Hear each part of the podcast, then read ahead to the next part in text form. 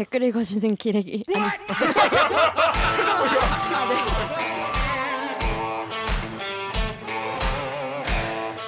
아 댓글 읽어주는 기자들. 기레기 아닙니다. 지금 여러분은 본격 KBS 소통 방송 댓글 읽어주는 기자들을 듣고 계십니다. 좋아요는 내가 누를게. 구독은 누가 누를래?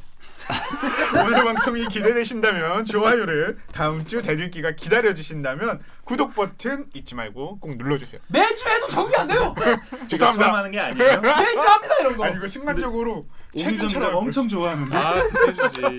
마치가 내가 처음 들은. 때문에 자리 없었죠. 이런 비슷한 걸로 계속 버전이 여러 개가 있어요. 아. 그러면. 때마다 오생합니다. 하지만 계속 도전하는 그런 기자들 되겠습니다. 이 뭔 개소리야? 뉴스 기사를 봤을 때는 그냥 그런갑다 했는데 자세히 듣고는 더 제대로 알 수 있는 아만보 아만보 아는 만큼 보이는 자 코너입니다. 자 우리 여러분 저도 잘 몰라 몰라요 이거 보험 진짜 보험은 주로 이제 취업하면 음. 연락이 와요. 어, 뭐 하라고? 응 어, 하라고 이렇게 연락이 와. 그럼 그때 뭐 들어놓고 잊고 살아. 잊고 살다가 또 누가 와. 속았네 속았어. 왜 그런 걸 들었냐면 네. 혼나. 네. 그리고 또 딴 거 그냥 들어. 그렇게 약간 그렇게 하다가 정확히 내가 든 보험이 뭔지 몰라. 어잘 몰라. 나중에 무슨 뭐 보험앱이니 뭐 보면 내가 뭐 같은 걸로 네 개 들어있고 막 이, 이런 경우 있어요. 그리고 또 혼나. 또 혼나서 뭐 안보험을 추가해. 뭐 이, 이렇게 하다 보면 뭐가 쌓여. 그다음 뭐 화재랑 뭐 뭐는 다르니 그래서 화재를 들어야 되니 무슨 이번 달 안에 들어야 되죠. 이번 달 안에 꼭 이번 달 안에 안 되면 너는 개손해를 본다는. 등뭐. 그리고 펀드를 들지 말고 보험을 들어라. 이게 맞아. 더 이득이다 너무 어려워. 너무 어려워요. 그 저는 보험 관련해서는 제 친한 형의 말을 좀 신뢰하는 편이에요. 형 저는 보험 잘 몰라요. 뭘 들어야 할지 모르겠어요. 하니까 그 형이 기화야 보험사 건물을 봐 그게 정답이야 네 돈으로 이렇게. 저기 들였다. 짓는 거야. 저기 지는 거야. 너 같은 놈들 돈 받아서. 아, 물론 보험에 종사하시는 분들께는 그러게. 제가 잘 몰라서 잘 몰라서 이런 농담으로 드리는 말씀인데 그래서 오늘 좀 제대로 알아보자. 알고 슬기로운 보험 생활을 가져가는 게 우리 삶에 도움이 되지 않겠냐? 이런 취지로 준비해봤습니다. 자, 실손 보험. 저는 실손 보험은 뭔가 친숙한 느낌이에요. 좋아. 실손. 전 사실 잘 몰라요. 그 이게 여러분들 구- 가입해보지만 이- 분들 있죠. 예를 주변에서 너 실손은 있어? 뭐 이렇게 물어보잖아. 실비보험 응. 아니 몰라 하, 내가 하, 하나만 얘기해 두 개 얘기하면 같은 거 몰라. 아니야? 그러니까 예를 들어 뭐 이런 거지 뭐 자, 자동차 보험이냐 자차는 들었니? 뭐 이런 이런, 이런 느낌이야 약간 어. 어 이제 약간 달라 그래서 실손 이게 실손 보험을 지금 들어보신 분도 많죠 근데 이게 오- 언제부터 올해 또 어마어마하게 오른다고 합니다 얼마나 거의 20%가 오른다고 해요. 어우씨. 근데 20%보다 더 많이 오는 경우도 있다고 합니다. 이게 무슨 조화냐? 이거 이거를 우리가 어떻게 해야 슬기롭게 이 이 보험 이거를 헤쳐나갈 수 있는지. 요 구실손 보험 대폭 오른다. 공공 보험이라더니? 라는 기사를 쓴 KBS 경제부의 서현민 기자를 모셨습니다. 자기 소개해 주세요. 안녕하세요. 아, 네, 뭐 별로 색다르지도 않은 기사 남들 다 쓰는 기사 썼는데 불러줘서 제가 무슨 말을 해야 될지는 잘 모르겠지만 네, 열심히 있잖아요. 아는 만큼 음. 뭐 나누도록 하겠습니다. 아마 제일 중요한 건 내가 실손 보험을 들었는지 그리고 지금 내가 이걸 들고 있다면 이걸 계속 들어야 하는지 그죠. 본인에게 관계된 문제겠죠. 실손 보험이 한 3,700만 명이 지금 가입했다라고 하는데 그럼 지금 보고 계신 분이 수준 네. 보험에 가입했을 가능성이 높네요. 아 3,700만이니까 숫자로만 단순 숫자로만 따지면 그래요. 근데. 직장 다니는 사람들 단체 보험 가입된 게 포함된 숫자이기 때문에 아. 이게 개인이 개별적으로 가입한 게 얼마나 된지 하고는 좀 다른 숫자긴 하지만 음. 거의 대부분의 사람들이 가지고 있고 저는 네. 그이 보험을 앞으로 어떻게 해야 되느냐 음. 보험료가 계속 올라서 화가 난다 어, 화가 난다 아, 화가 유지해야 되느냐 아니면 이 보험을 그만들어야 되느냐 아니면 아. 딴 걸로 옮겨야 되느냐 이런 결정을 하는데 좀 도움이 되면 좋네요. 좋겠다는 생각이 듭니다. 네, 제가 김기화 기자가 약한 부분이 몇 군데가 있어요. 물론 많아요. 강한 게 몇 개 있고 다 약해. 강한 걸 찾는 게 빠른 거 아니야? 아, 그자 훨씬 빨라.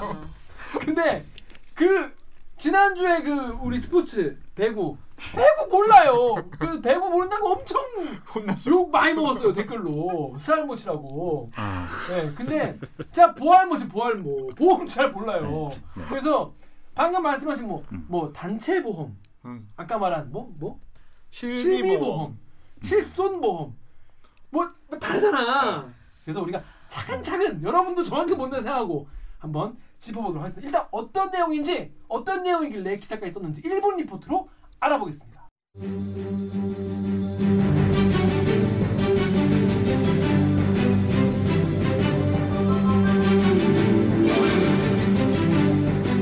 삼성화재가 4월부터 적용할 실손 보험료 최대 인상폭은 19%입니다. 2009년까지 가입을 받았던 구실손 보험료가 여기에 해당합니다.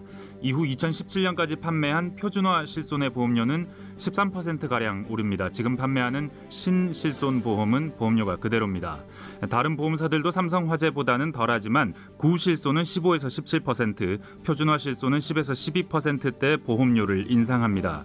지난해 보험료를 20% 이상 올려야 한다던 보험사들에게 금융위원장이 직접 가입자가 3,800만 명에 달하는 실손보험의 공적 성격을 고려해야 한다며 인상 억제를 시사했던 점을 감안하면 꽤 큰 인상폭입니다.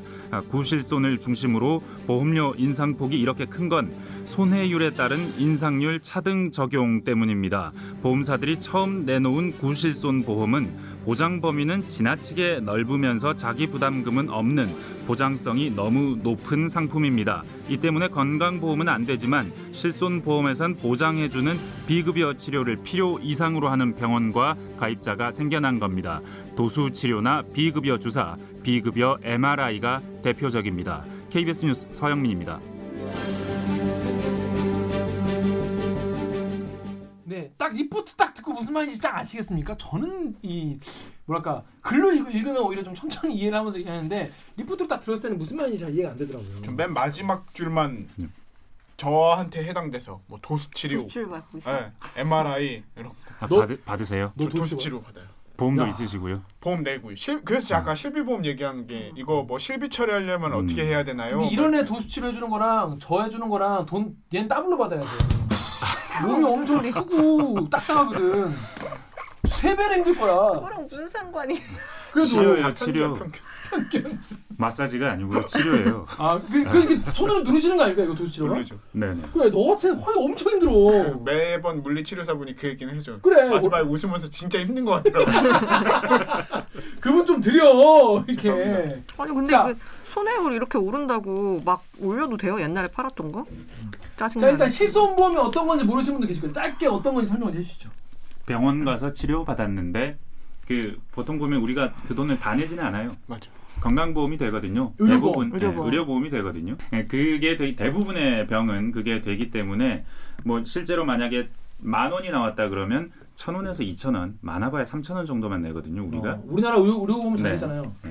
근데 뭐 그 실손 보험을 들었다면 내가 내는 이 부분 음. 만원 중에 천 원에서 이천 원, 삼천 원 되는 이 부분 이 부분까지도 주는 겁니다. 어. 근데 음. 여기까지만 주는 게 아니고 그러니까 보험을 들었으면. 보험을 음. 들었으면. 보험이 안 되는 게 있어요. 건강보험이 안 되는 거. 건강 건강보험에서 보장해줄 필요가 없다라고 정부가 판단하는 품목들. 도수 치료, 뭐 비급여 주사, 음. 그리고 MRI 치료를 비급여라고 이름 붙인 건 MRI는 검사잖아요. 음. 어디가 아플 것 같아서 검사를 받는 건데 이 검사가 비싸잖아요. 네. 그 수십만 원 하는 검사입니다. 근데 이게 너무 많이 하면 병원은 많이 하고 싶죠. 한번 기계는 있고 음. 찍으면 그냥 돈 되는 거고 뭐 거. 한번 찍는데 돈이 뭐 얼마나 더 들겠어요. 근데 치료비는 검사비는 많이 받으니까. 근데 정부가 이걸 언제나 이 MRI 검사를 건강보험에 적용해 주지는 않아요. 그 의사 소견상 아니면 이런 이런 목적상 필요하다고. 이런 것이 의심이 돼서 아니면 이런 병을 추적해서 보기 위해서 필요하다고 인정하면 해줘요. 근데 환자 본인이 나는 그 인정 안 돼도 찍고 싶어 할 수 있잖아요. 네. 그럼 이게 비급여 MRI가 되는 거예요. 음. 이것까지 보장해 주는 이거의 비급여가 되는 건데 이런 많은 비급여 항목들을 그 의료 행위를 더 많이 받고 싶은 사람들이 있을 수 있겠죠. 음. 도수 치료 안 받아본 태어나서 한 번도 안 받아본 사람도 있을 거예요. 뭐뭐 뭐 비급여 주사도 안 맞아본. 사람도 있을 거고. 근데 이걸 받고 싶은 사람들도 있을 거란 말이죠. 음. 이런 비급여 항목들도 보장을 누군가 해줬으면 좋겠는데 라고 생각했을 때 찾을 수 있는 게 이 실손보험입니다. 음. 그 건강보험에서 내가 내야 되는 부분들을 보장해 줄 뿐만 아니라 건강보험 적용이 안 되는 부분까지도 일정 부분 그 비율이 달라요. 그 상품마다 달라요. 그 보장을 받을 수 있는 게 실손보험이라고 부르는 실손의료보험. 이것도 건강보험이죠. 음. 근데 민영보험이죠. 음. 이건 그 차이가 있습니다. 그러니까 구, 국가에서 해주는 이제 의료보험에서 카바 안 되는 음. 아니면 카바는 되는데 거기에 좀 돈 더 내야 되는 그 일부 내야 되는 그것도 이제 내주는 네. 게 실손보험이라는 거죠. 네. 근데 이것도 뭐 한계가 있을 거 아니에요? 네. 어떤 거는 어떤 거는 뭐 보장이 되고 안 되고 이건 이제 상품에 따라 다르겠죠. 네네. 음. 그 상품에 따라 다른 게 시기별로 달라요. 그 여기에서 보면 구실손, 표준화 실손, 뭐 신실손 이렇게 해놨잖아요. 자 세 가지 있습니다. 구실손, 표준화 실손, 네. new 실손. 음. 2009년 이전에 가입한 실손이 구실손이에요. 그러니까 지금 여러분이 2009년 이전에 실손보험. 네. 근데 이건 회사마다 다 똑같아요. 어느 네, 실손보험도 다 똑같아요. 네, 다 똑같습니다. 그러니까 이거는 병원비만 있는 거죠. 네. 뭐 자동차 네. 보험이나 뭐, 뭐 네. 손해 뭐, 뭐 화재 이런 건 아니고. 맞습니다. 그러니까 이제 자기가 의료보험에서 실손보험을 들었는데 어느 회사 어느 보험회사든지 간에 2009년 이전에 들었으면은 구실손보험. 근데 이게 너무 좋아요. 99년부터 많은 만들어진 분들이 건데. 다 네. 들으셨겠네요 그러면 지금. 아 지금 현재 전체 실손보험 시장을 100이라고 두면 그 이 구실손보험 가입자가 30% 정도. 30% 네. 행운의 한 30%. 표준이 오, 행운인지 아닌지는 좀 이따 따져보시죠. 오케이, 오케이, 오케이. 네. 그리고 표준화 실손보험은 50% 절반이 표준화예요. 표준이 2009년 이후에 네, 그때부터 분들. 17년까지. 17년까지. 네, 월도 월별로 있는데 뭐 거기까지 설명할 건 없을 것 같고. 음. 2017년까지. 그 2017년 이후 지금 가입하는 걸 신실손 아니면 착한 실손 보험이라고 부르는 보험입니다. 이게 가입 시기별로 구조가 다르고 구조가 달라서 보장하는 범위가 확연하게 달라요. 음. 2009 이거, 이거 누가 바꾸는 거예요?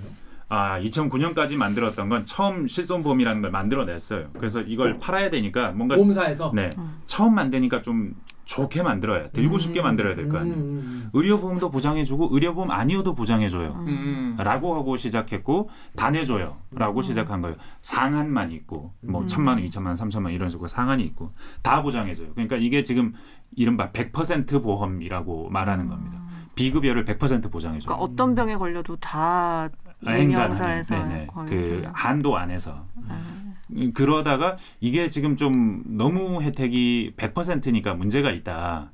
근데 이게 나중에 구조적인 문제를 지금 만들어내고 있어요. 지금 보험 시장을 왜곡시키고 있어요. 근데 그래서 표준화 시켜서 만든 보험이 표준화 보험이라고 부르는 중간에 낀 보험입니다. 2017년까지. 까지. 네. 2009년부터 네. 2017년까지. 이때 근데 이거는 네. 보험사가 애- 자기들끼리 이거를 정하, 정하는 거예요? 아니요. 정부가 지금부터는 이걸 팔아라라고 정한 아, 거예요. 정보 전수요? 네. 그러니까 보험사들이 뭐 힘들다고 했을 수도 있고 음. 아니면 이 보험이 보험 시장을 왜곡한다는 판단을 정부 당국이 했을 수도 있고 여러 이유로 음. 결국은 보험 시장은 규제 산업이기 때문에 금융은 다 규제 산업이고 보험 시장 특히나 그렇기 때문에 정부가 뭐 가이드라인도 내고 지금부터는 이걸 팔고 지금부터는 이건 팔고 지금부터는 이건 팔고 정해주기 때문에 오. 그렇게 해서 자기 부담금이라는 게 생깁니다. 음. 자기 부담금. 네. 맞아. 치료비의 10%에서 20%는 내가 낸다. 음. 이렇게 되면 불필요한 치료는 안 받겠죠. 그러니까 그 전까지는 이게 비급여 같은 경우에는 공짜라고 사람들이 생각을 해서 네. 과잉 진료를 받게 되는 그런 문제점이 생겼던 거죠. 그렇죠. 뭐 그렇게 돼서 이렇게 바뀌었는데 그러고 난 뒤로도 문제가 계속 있는 거예요. 비급여가 줄질 않는 겁니다. 음. 이- 이게 또 의사들의 이- 이해관계, 음. 환자들의 의료 쇼핑 욕구, 음. 그리고 뭐 보험사들의 가입자 받고 싶은 욕구 이게 다 겹쳐서 이게 해소가 잘 안 돼요. 그래서 표준화 이후에 신실손을. 그걸 착한 실손이라고 한 걸 만들었고 그게 17년 이후고 음. 이게 좀 더 어찌 보면 보장 범위나 아니면 자기 부담금 아니면은 보장해주는 병의 종목 이런 것들을 좀 세분화하고 안 되는 게 많아지긴 했는데 이 보험의 장점은 그 가입자 입장에서는 매우 싸다 음. 가입비가 음. 그 훨씬 싼 가격에 가입할 수 있다. 그러고 보험사 입장에서는 좀 더 그 도덕적 해이, 도덕 시장 그 보험 시장의 문제인 도덕적 해이를 좀 막을 수 있는 상품이다인데 이것도 부족하다 해서 올 7월부터는 4세대 실손 보험이 나옵니다. 올 7월부터요. 네. 올 7월부터는 그러니까 비급여가 통제가 안 된다는 것이 지금 이 보험 시장의 가장 큰 문제입니다. 뭐 나중에 얘기하겠지만 음. 비급여를 통제를 어떻게 할 것이냐? 앞으로는 비급여 치료를 안 받으면 깎아주고 음. 음. 비급여 치료를 너무 많이 받으면 보험료를 막 올리겠다. 음. 그러니까 더 많이 지금 이렇게 일반적으로 적용되는 상승률 외에 더 많이 올리겠다는 음. 얘기를 하는 그런 보험이 나오는 겁니다. 음. 비급여가 문제, 예. 음. 비급여가 문제인 거예요. 이 보험이 나오면 3세대는 없어집니다. 7월부터는 이것만 가입해야 돼요. 어. 그래서 아마 6월 달까지 또 보험 설계사분들이 또 그러실 거예요. 지금 지금 가입해야 된다. 음. 다음 달부터 보험료도 훨씬 오르고 보장 범위도 확 줄어들고 도수 치료 못 받는 보험이 나온다. 음. 어, 뭐 지금 가입하라 고 아마 5, 6월 달에 보험사들이 또 마케팅을 엄청 할 겁니다. 어, 예상할 수가 있네요. 네. 자, 근데 덕후 네이버 댓글 우리 강병수 기자 읽어주시죠. 덕후의 익명으로 우리 아빠는 100% 넘게 오름. 고령층은 너무 올랐다 진짜. 네이버의 KIMS 땡땡땡땡님께서 19%요. 오늘 현대해상에서 문자 왔는데 지금 2만 4천 원대에서 내년부터는 8만 2천 원대 내라고 합니다. 이거 정상입니까? 공시하는 내용 말고 실제 얼마가 올랐는지 확인해보고 기사 써주면 좋겠네요.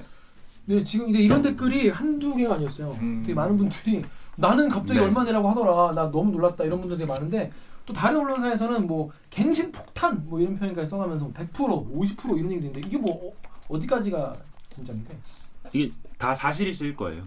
그다 사실이실 거고 두 배 올랐다는 분들도 아마 맞을 거고 50% 올랐다는 분들도 많이 있으실 거예요. 이게 약간 보험 제도가 매우 복잡하기 때문에 그렇죠. 이해하기 어려운 측면이 일단 첫 번째 8만 원, 10만 원, 12만 원뭐 이렇게 말씀하시는 분들은 아마도 그 보험이 실비를 덧댄 모 보험이 있는 의료 실비 보험이 특약으로 덧대진 오, 왜 갑자기 특이한 이런 거 잘 모르니까. 아, 그러니까 다른 보험이 모그 기본 뼈대가 되는 보험이 하나 있고 음. 그 보험에다가 아 이 특약 추가하세요. 음. 이 특약 추가 의료비 특약 추가하세요. 이런 식으로 특약을 추가한 보험이 그 추가한 부분만 실손 보험일 거예요. 음. 그런 식으로 추가하는 보험이었어요. 예전에 음. 실손 보험은 음. 얼마 안 하는 거니까. 그래서 2만 액수가 3만 적은- 원짜리니까. 네. 음. 어. 그래서 다른 보험과 포개져 있는데 그걸 정확하게 알지 못하시니까 나는 십몇만 원 내는데 뭔 소리냐 이러시는 거예요. 왜냐하면 제가 보험료가 지금 구실손 보험은 40세 남자 기준으로 평균 한 3만 6천 원 내고 어. 그리고 중간 시- 신 표준화 실손 보험은 한 2만 원 좀 넘게 내고 신실손 보험은 12,000원 낸다. 신실손이 구실손에 비해서 3분의 1밖에 안 낸다. 보험료를. 음. 아, 뭐 이렇게 설명하니까 3만 원, 2만 원, 만 원? 나 10만 원 내. 이- 이런 음. 댓글들이 나오는 거예요. 그건 음. 이 보험 뼈대가 되는 보험이 따로 있고 거기에다가 요 보험을 더 하는 거기 음. 때문에 그런 문제가 하나 있고 그리고 보험이라는 게 매년 갱신을 해요. 사실은 네. 매년 보험료가 바뀌어야 되는데 근데 보험 상품들이 5년 동안 유지되고 그 다음부터 매년 바뀝니다. 아니면 네. 3년 동안 유지되고 그 다음부터 바뀝니다. 하는 수가 있죠. 음, 맞아요. 근데 그 말은 3년이나 5년 동안 그 보험료가 그대로 있다는 게 아니고 맞아. 사실은 그 기간 동안 계속, 계속 이, 이렇게 있다가. 매년 오르는 비율만큼 올랐는데 표시면 안 되는 거예요. 그러니까 그래요? 5년 그 지나면 사- 5년치를 네. 올리는 그런 한? 개념인 거죠. 5년치를 네. 한 방에 올리는 게 되는 거죠. 아, 그렇구나. 네, 3년이 지나면 3, 삼년치를 한 방에 올리는 게 되는 거죠. 그냥 그 3년이나 5년 동안만 보험료가 묶여 있는 거고 어. 그 기간이 지나서 갱신을 해야 될 때 그때 확 그때 그 지금까지 올랐던 것이 한꺼번에 반영이 되는 거예요. 음. 그래서 확 오르는 것처럼 조삼모사구만. 아, 뭐이 복잡해서 그래. 요 네. 이게 이해하기 힘들고. 그러고 어렵다. 나이가 들면 들수록 보험료가 올라갑니다. 왜냐하면 나이가 들면 들수록 많이 아프잖아요. 그렇죠. 지금 여러분들 뭐 아파서 고생하는 일이 별로 없잖아요. 근데 10년 지나면 확 다르고 20년 지나면 확 다르겠죠. 나이가 들수록 많이 아프고 병원에 많이 가고 치료비가 많이 든다는 게 보험 통계에 다 나와 있기 때문에 그 나이대별로 계속해서 바뀝니다. 요금이.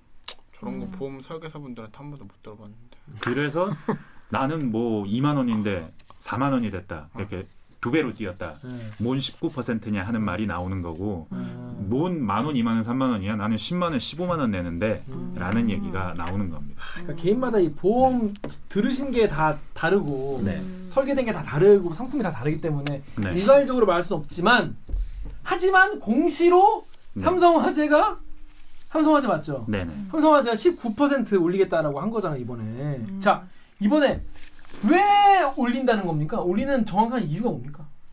작년에 그소 보험료를 보험사 입장에서 이 보험 시장을 이해하자면 보험료를 받아서 그 중에 아픈 사람들한테 보험금을 주고 나서 남은 게 있어야 장사를 할 거 아닙니까? 그렇죠. 그걸 손해율이라고 합니다. 손해율이 음. 얼마나 되냐? 자동차 손해율 남는 게 거예요. 손해율인 거예요. 손해율. 아, 그러니까 손해 그 보는 받은 보험료 대비 그 내준 분모 보험. 이게 분모고 그 위에 내준 보험금 아. 이 비율을 음. 손해율이라고 위험 손해율이라고 하는데 사실은 이게 정확하게 받은 돈 대비 정확하게 내준 돈은 아니에요. 음. 받은 돈에서 사업비 떼고 뭐 떼고 뭐 떼고 다 떼고 난 다음에 분모를 만들고 그 위에 분자를 씌우니까 근데 이게 뭐 상식적으로 생각해 보건데 100%면 똔똔이죠. 네.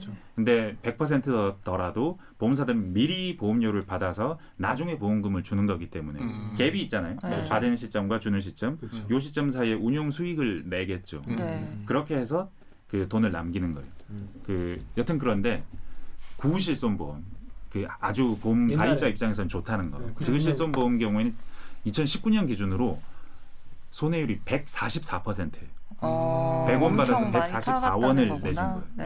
그러니까 손해 본 거네요. 보험사 입장에서 네, 손해 본다. 신실손 보험은 아, 그 표준화 중간? 중간에 끼어 있는 거. 걔는 135%.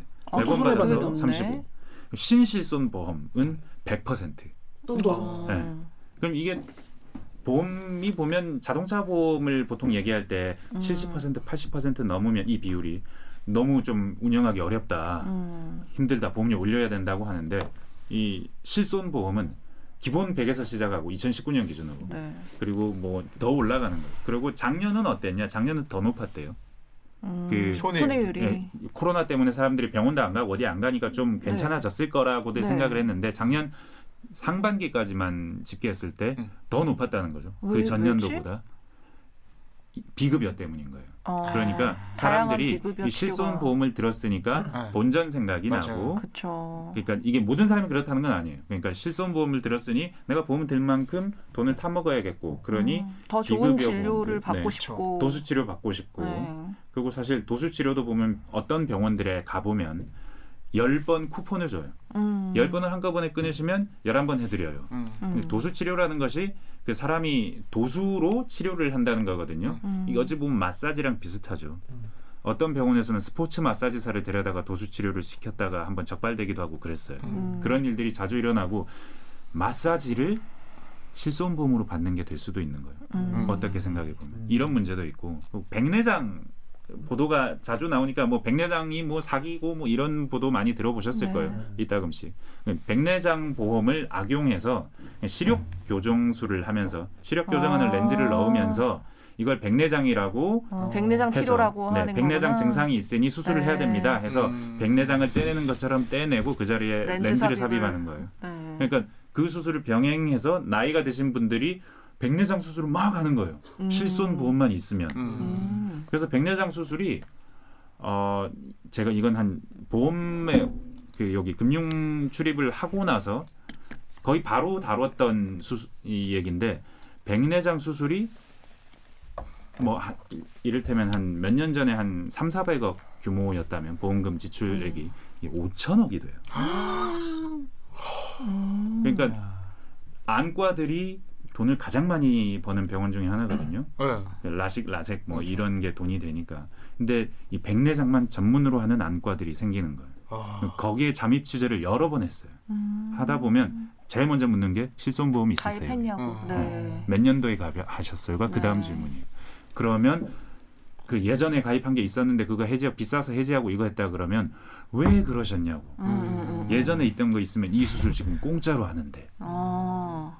뭐 이런 일이 계속 반복되니까 계속 그 정부에서 막아요. 음. 백내장 수술할 때 비급여 항목을 여기까지 통제, 여기는 안 줘. 수술비를 100만 원 이상 받으면 안 줘. 비급여라도 보험에서 안 줘. 뭐 이렇게 하면 수술비에서 안 하고 검사비로 옮깁니다. 아. 백내장 검사비가 100만 원이 되는 거예요. 아. 그냥 렌즈로 한번 보고 나서 아 해야 됩니다라고 하는 그 검사가 사실은 만 얼마, 2만 원이면 되는 검사인데 어, 그 명목을 막 마음대로 의료 계속 옮기는 게 풍선처럼. 여기를 이렇게 쫙 쪼으면 다른 검사비를 확 늘리고 그래서 아. 검사비를 통제하면 렌즈 재료비를 확 늘립니다. 아. 수술비를 통제하면 네. 재료비를 이런 식으로 계속해서 이, 이 두더지 게임 같죠? 음. 이걸 탁 때리면 저기서 올라오고 그렇죠. 그러니까. 요걸 때리면 여기서 올라오고 계속 이런 식으로 올라오면서 대단하다. 결국은 이 어떻게- 비급여 항목을 계속 어떻게든. 이용해서 예. 음. 실손보험이 계속해서 이렇게 새 나가는 겁니다. 그러니까 이 현상이 우리나라에 아주 고질화돼 있어요. 음. 음. 병원 입장에서는 어차피 환자는 실손 들었다니까. 어, 음. 내가 타먹을 수 있는 거고 부담 없고 어, 환자 입장에서는 나 사실 백내장 아닌데 백내장이라고 해주면서 나 시력 교정술을 해준대. 음. 어. 그러면 뭐 thank you일 수도 있는 거고. 내 지금까지 낸 보험료도 아까울 수도 있고. 내가 지난 음. 10년 동안 병원에 한 번도 안 갔는데 음. 이번에 한번 찾아먹자는 생각을 할 수도 있는 거고. 이런 종류의 그 생각과 행태와 그 음. 보험 시장에서 비급여 그 따먹는 일이 계속 음. 반복되면서 점점 부풀어 오르는 거죠. 그러니까. 음. 근데. 더 큰 문제는 사실은 우리가 건강보험 재정에 매년 수조 원씩 수, 특히 이번 정부 들어서 건강보험 보장률을 높이기 위해서 그러니까 대부분의 병은 다른 민영보험 없어도 건강보험으로 커버하게 해주겠다. 70% 이상은 우리가 커버하게 해주겠다는 목표 아래 문재인 케어라는 네. 이름으로 계속해서 건강보험 재정을 확충해 가고 있는데 그러면 뭐 한 61% 2%에서 70% 늘리려면 우리 한 10조가 필요하겠어요. 뭐 한 4, 5년 동안 10조를 투입하겠습니다라고 계획을 세울 수 있잖아요. 네. 그 계획에 따라 집행해요. 그럼 61%였다면 내년에는 보장률이 한 63 되고 5 되고 65 되고 67 되고 이걸 기대할 거잖아요. 네. 근데 하나도 안 올라요 지금 음. 그 보장 비율이. 음. 정부의 건강보험 재정은 십몇 조가 더 들어가고 막 수십 조를 더 집어넣었는데 누적으로 음. 그 보장 비율이 하나도 안 올라가요. 그래서 대통령은 공약을 달성하기 위해서 그 건강보험 재정 재정에 투입을. 투입을 하는데 네. 이게 퍼센트가 안 올라. 왜냐하면 그 실손보험을 타먹기 위해서 계속해서 비급여 부분이 느니까 비급여 부분이 그 만약에 보장률이 65%라면 그 35%가 비급여라는 네. 얘기잖아요.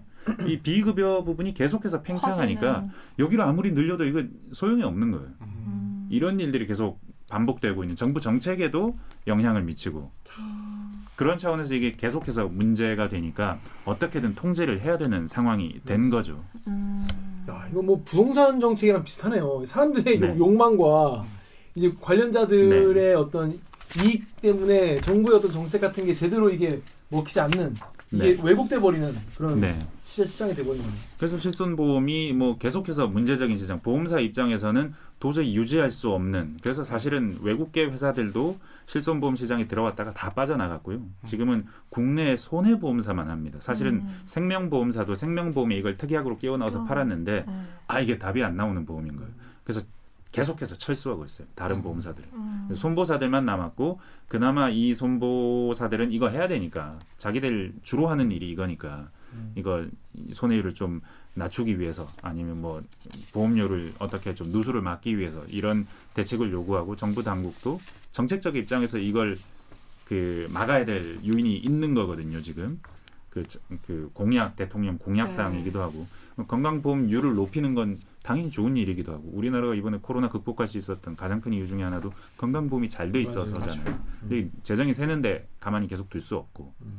뭐 그런 여러 가지 복합적인 이유가 있는 거죠. 그래서 계속해서 바꾸는 겁니다. 비급여를 어렵다. 줄이기 위해서. 그래서 보험사들도 너무 이게 어, 손해율 너무 높으니까 어쩔 수 없이 올렸다는 네. 보험사 입장을 대변을 해주셨습니다. 그런 댓글이 엄청 많아요. 네. 조- 좋은 댓글이고 어 그렇게 뭐 그걸 거기에 대해서 더 생각해 보면서 좀 이해가 더 깊어질 수 있을 것 같아요. 자 정유럽 기자 여기 다음 댓글 읽으십시오. 자 다음에 아이엠 파 아이엠 파더 님이네요. 보험사들 이득 볼 때 가입자들을 위해 스스로 보험료 인하한 적 있나? 또 각종 보험 청구 시 병원에서 손쉽게 보험 청구가 되도록 조율하자는 것도 반대하고 자기들이 보험 개발해서 팔아먹었으면 스스로 책임을 져야지 왜 가입자들한테 책임을 전가하냐? 빠삐용인가요? 빠삐. 일반 보험이 무슨 자선 사업인 줄 아는데 엄연히 이윤을 추구하는 사기업이다. 뭐 여러 가지 의견들이 많이 있었어요. 근데 이 손해율 이게 사실 그 이거 믿을 수 있냐? 음. 얘네가 주장. 보험회사들이 말하는 어, 건데 이거 지들이 이렇게 얘기하는 네. 건데. 믿을 수 없습니다. 자기네들 사업비 다 떼고 산정하는 네. 건데. 지금까지 이렇게 손해율이 높다고 해놓고 믿을 수 없다. 어. 왜냐하면 그 매년 실적 발표하잖아요. 손해보험사들 다 흑자예요. 수천억씩 흑자예요. 네. 예, 작년에도 그렇지. 영업이익이 수천억이었어요. 그러니까 이렇게 네. 손해율이 나왔으면 네. 당연히 다 그런 네. 흑자가 나올 수 없는 건데. 그래서 다음에 HK님도 보험사가 손해하는 거요? 해마다 역대급 이익이 발생하는데라고 하셨어요. 이거 어떻게 맞습니다. 해석을 좀 해야 될까요? 그 수천억의 이익이 나고 있고 수백억 이익이 나고 있고 다들 이익은 보고 있어요. 그 음. 분명한데 근데 보통 보면 이런 회사들은 계속해서 이익이 성장해야 되거든요. 성장을 안 하면은 주가가 떨어지고 이 기업의 가치가 떨어지고 그러니까 성장을 해야 된다는 게 숙명인데 지금 손보사들은 성장은 잘 못하고 있어요. 일, 몇 회사들을 빼고는. 뭐 그럼에도 불구하고 장사를 잘 하고 뭐 손해 보는 장사를 하냐? 그건 거짓말이죠. 음. 뭐 100%가 넘어간다고 해도 손해 보는 건 아닙니다.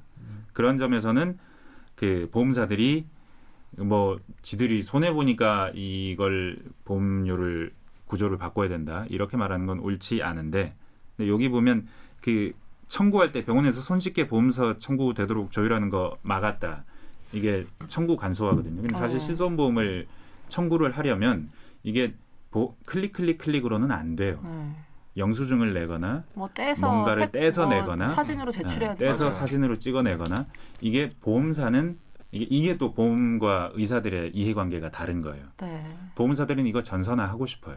음. 그러고 보험사들은 전산화를 함으로써 데이터를, 데이터를- 축적할 수 있고 맞아요. 어느 병원이 지금 이렇게 많이 청구하는지를 어. 바로 바로 알수 있는데 음. 지금은 이거 수기로 다 받아서 맞아요. 네. 안에서 인력이 수기로 이걸 다 정리해서 그 비용도 있고 그리고 근본적으로는 이 데이터가 실시간으로 축적되면 어디서 비급여를 이용해서 악용하고 있나를 음. 알수 있을 가능성도 있어요. 음. 음. 네. 그래서 보험사는 이거 원해요. 그리고 금융위도 이걸 계속 그 금융당국도 하고 싶어요. 하라고. 음. 네. 이걸 간소화, 청구 간소화 하고 음. 싶은데 의사들이 이거 하면 파업할 겁니다. 개인 정보 또 파업해?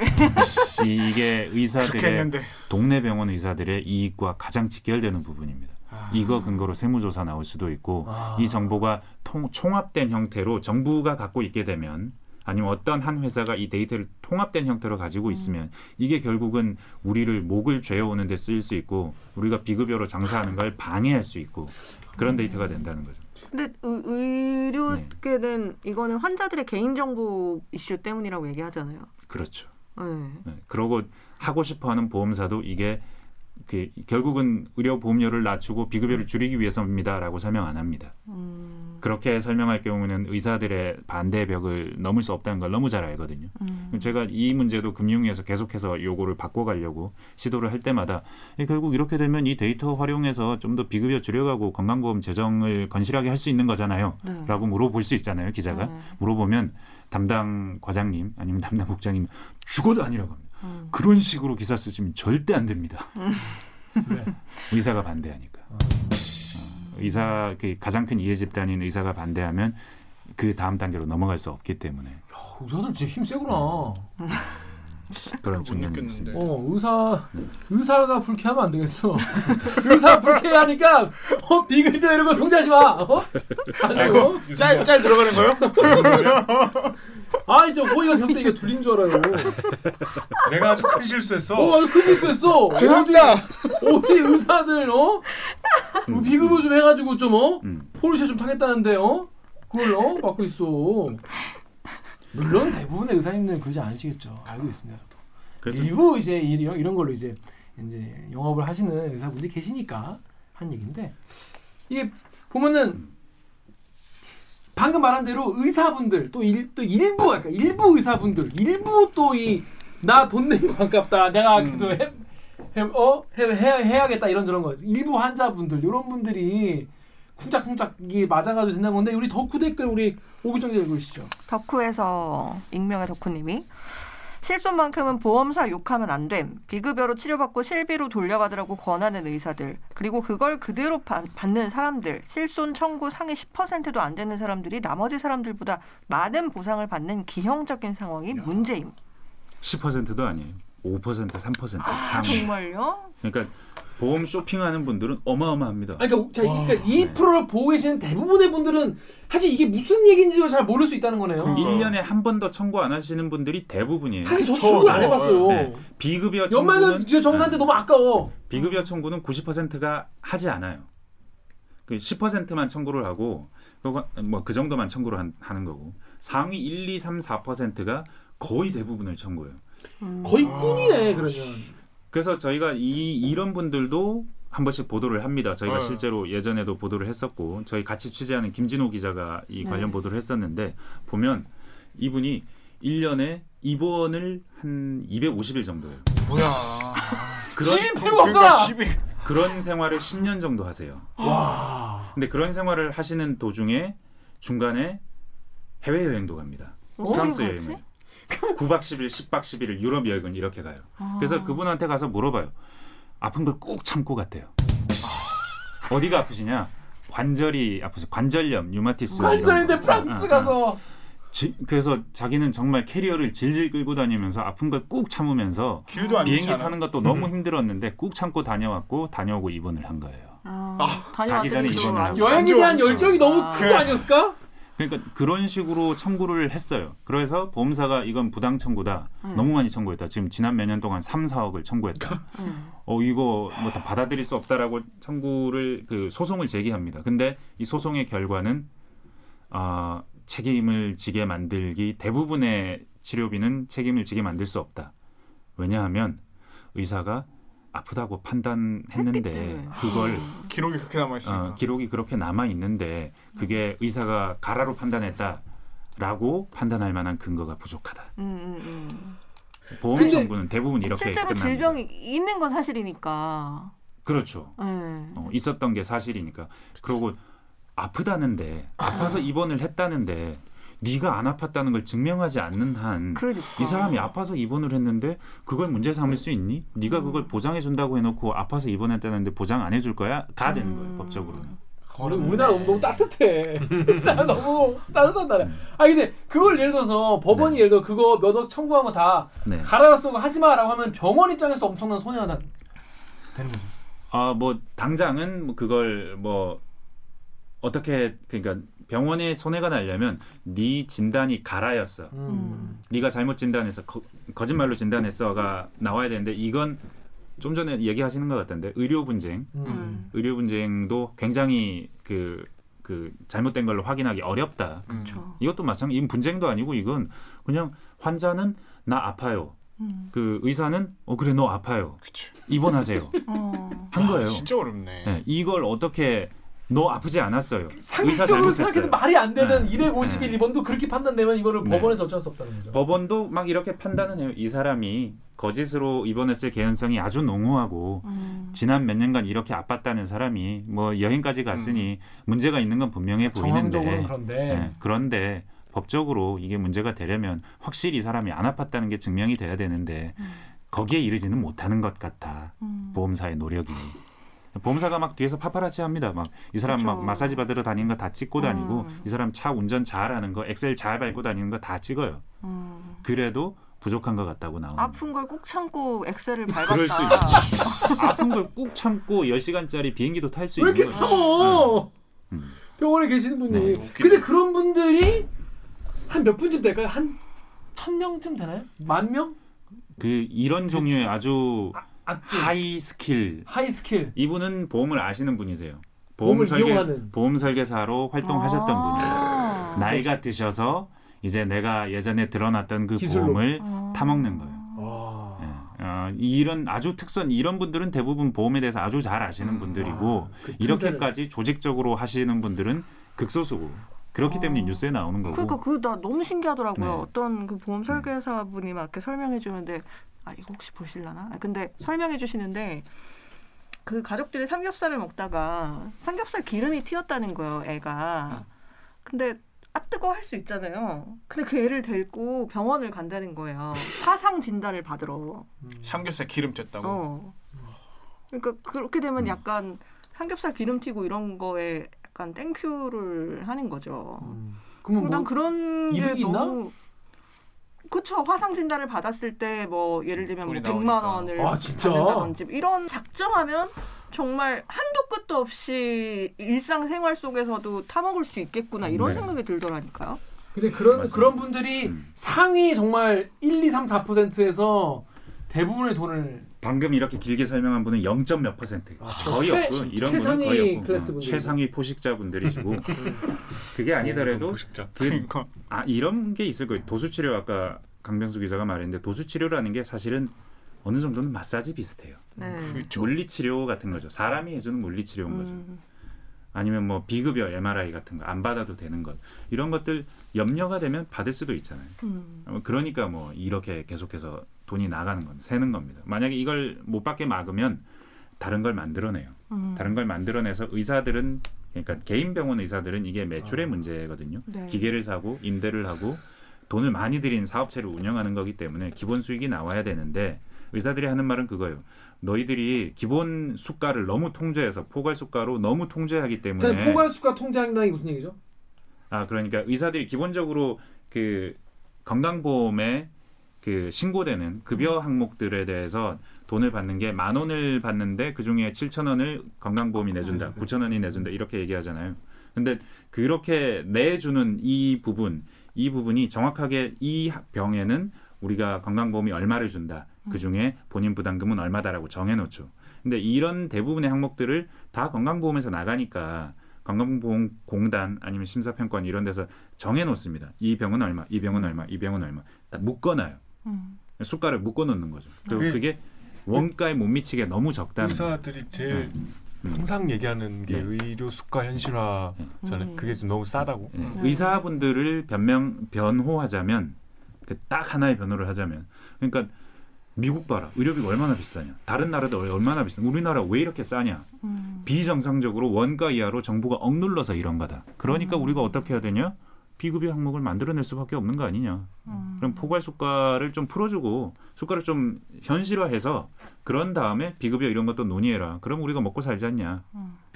물론 의사들의 기본적인 소득 수준과 생활 수준을 고려할 때 그런 측면도 이경영이야? 이렇게 완전히 그 말이 안 되는 건 아니다.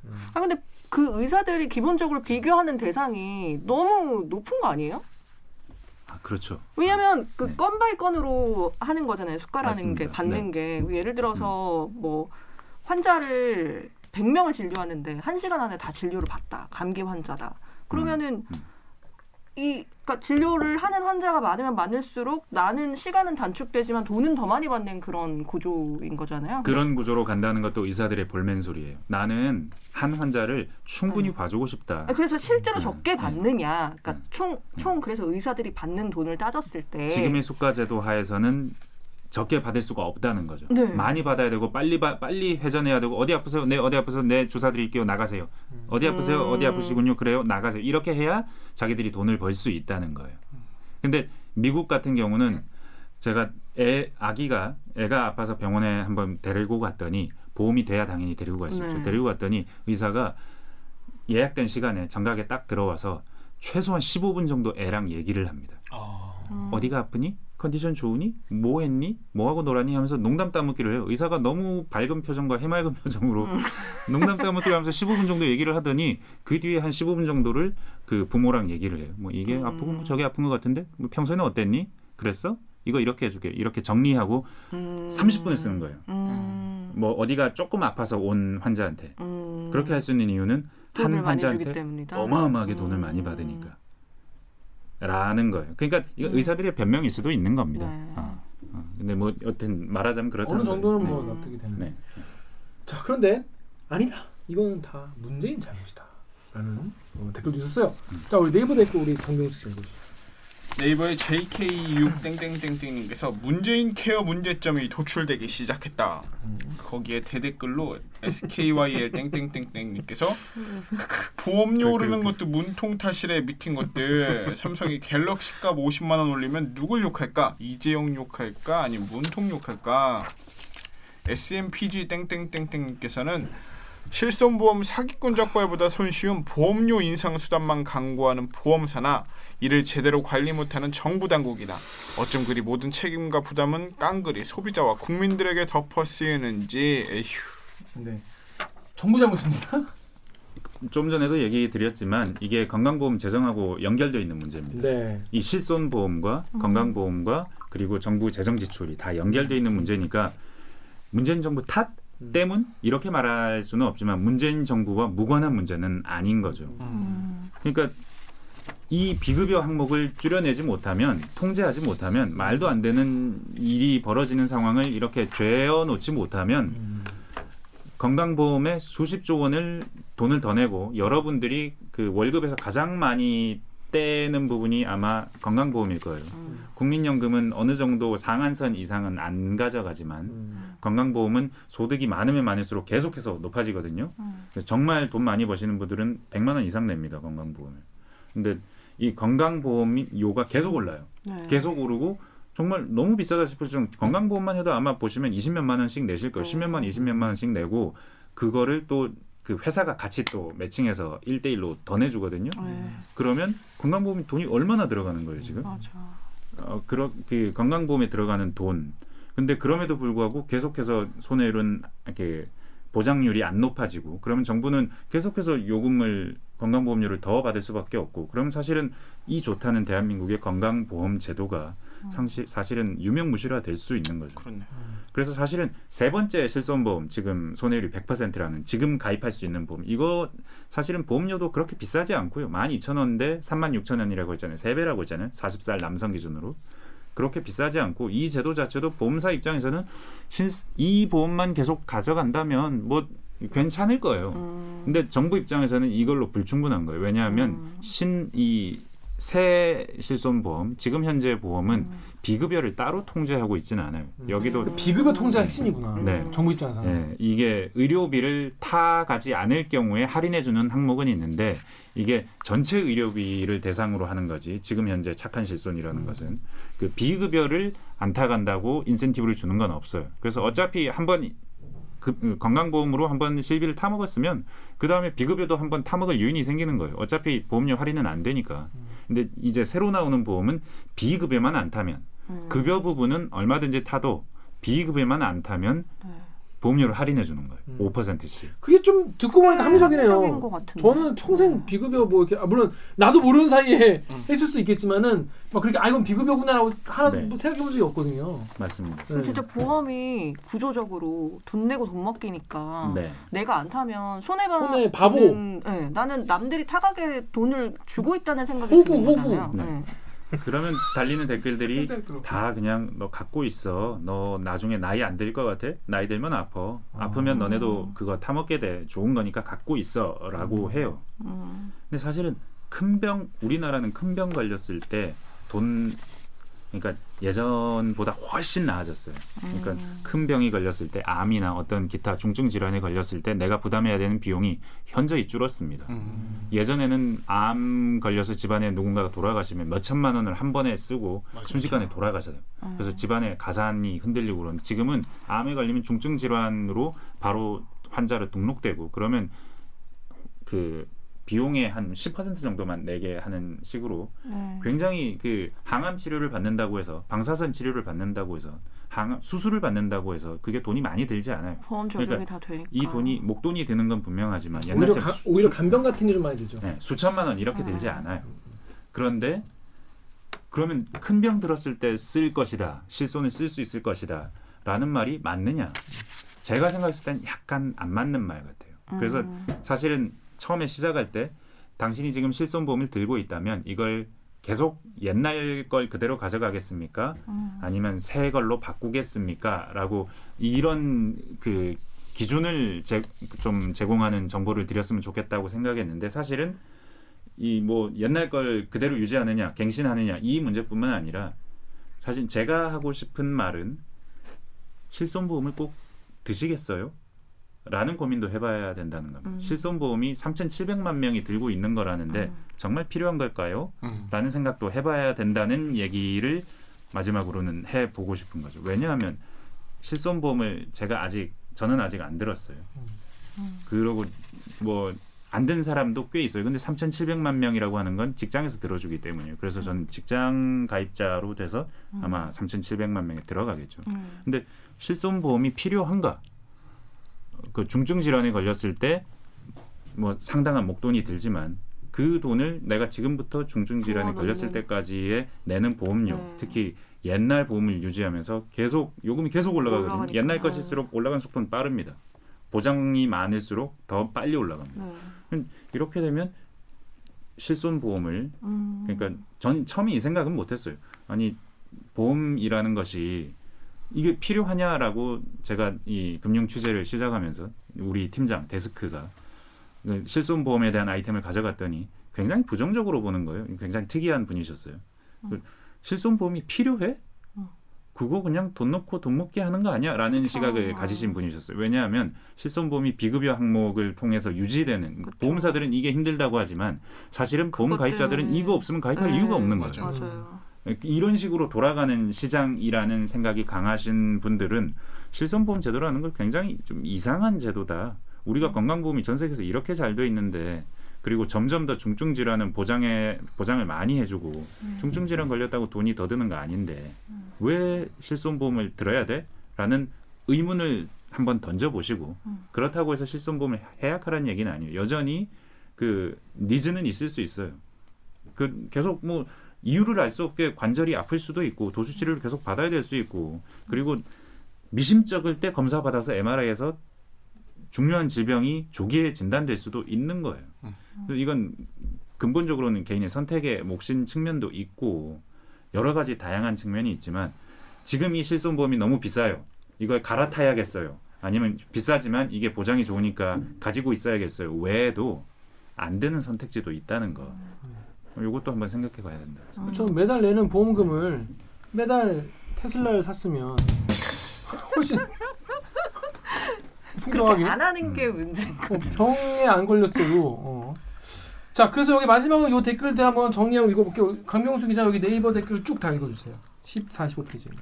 네이버의 BJH, BJH0 땡땡땡땡님께서 지금 나온 1년 갱신 상품은 매년 오르기에 큰 폭으로 오르는 체감은 덜하겠지만 보장 내용이 구려졌음 그리고 보험은 새로 나올수록 개정이 될수록 회사가 손실료를 수정해서 판매하기 때문에 무조건 예전 상품이 좋다고 봐도 무리가 없음 기사 내용 보고 갈아타면서 손해볼 사람들 생길까 무섭네 이런 얘기도 있고요. 네.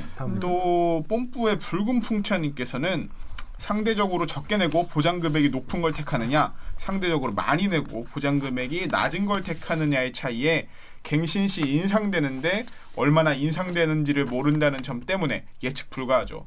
어느 쪽을 선택하든 보험사가 손해 보는 장사는 안 할 테니 가입자가 이득 보기도 어렵다는 네.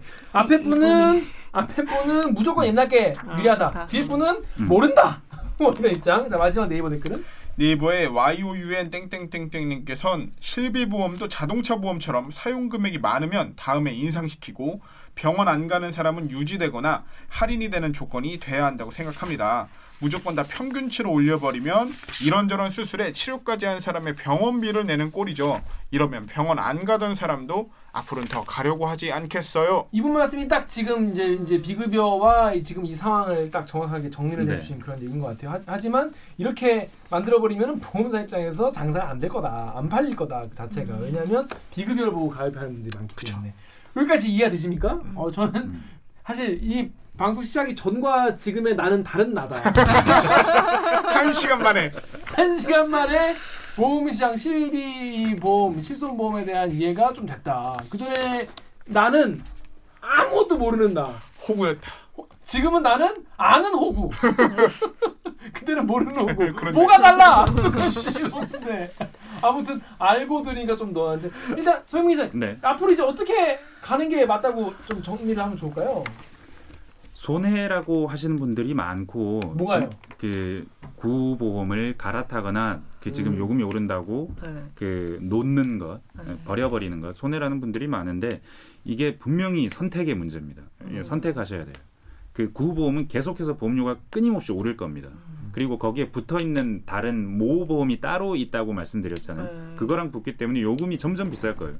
그래서 70세, 80세 돼서 물론 유지하실 수는 있겠지만 보험료가 엄청 비싸질 겁니다. 그러니까 특이하게 본계약까지 붙어서 막한 4, 50만 원, 막 5, 60만 원 감당 불가능한 수준까지 비싸질 수도 있어요. 그 점도 고려하셔야 되고 손해다. 비급여를 많이 보장해 주지 않는다는 측면에서는 손해예요. 근데 그 비급여를 많이 보장하는 것이 나에게 진정한 이득인가도 생각해 보셔야 돼요. 내가 도수 치료 많이 받고 MRI 많이 찍고 그리고 뭐 비급여 주사를 많이 맞으면 비타민 주사 많이 맞으면 내가 오래 살고 건강할까요? 이거 많이 한다고 해서 건강해지는 건 아니에요. 그러면 보장 범위가 많다고 해서 좋은 보험입니까? 내가 건강해지는데 도움이 되는 보험이면 더 좋은 보험이지 않을까요? 그렇게 생각한다면 꼭 보장성이 줄어든다고 해서 그게 나쁜 보험이라고 생각할 게 있느냐? 필수적인 부분만 다 챙겨준다면 비급여 조금 보장이 약해지더라도 좋은 보험 아닐까요? 이런 종류의 생각 그리고 나아가서는 우리나라가 건강보험을 이렇게 보장을 잘 해주고 뭐 큰 병에 걸린다고 해도 대부분의 병은 빨리 잘 보살펴 주는데 꼭 실손보험이 필요할까라는 생각도 해볼 필요는 있습니다. 금융팀에서 얼마 전에 네. 다른 기자가 자동차 보험 아이템을 네. 연휴 때 했잖아요. 네, 그 똑같은 문제가 있습니다. 들어눕는 사람들 때문에 음. 사고 한 번 안 내도 보험료가 계속 오르는 네. 네, 부담을 다 그러니까 보험료라는 건 기본적으로. 엠빵을 하기 네. 때문에 그러니까 우리가 가벼운 접촉사고 목 잡고 들어눕는 몇몇의 사람들이 평범한 보험 가입자들의 부담률을 높인다는 얘기였는데 똑같은 얘기잖아요. 이것도 맞습니다. 손해. 그러니까 나는 보험 이래서 싫어. 간단한 이야기를 아주 복잡하게 나 대출이나 이런 거 있잖아. 모기지론 이런 미국이 그때 2008년 금융위기 때 나왔던 그 그 수학자 그 보험사들의 엘리트 그 돈 억대 연봉 받는 사람들은 설계사들은 수학 공, 전공한 사람들이 많대요.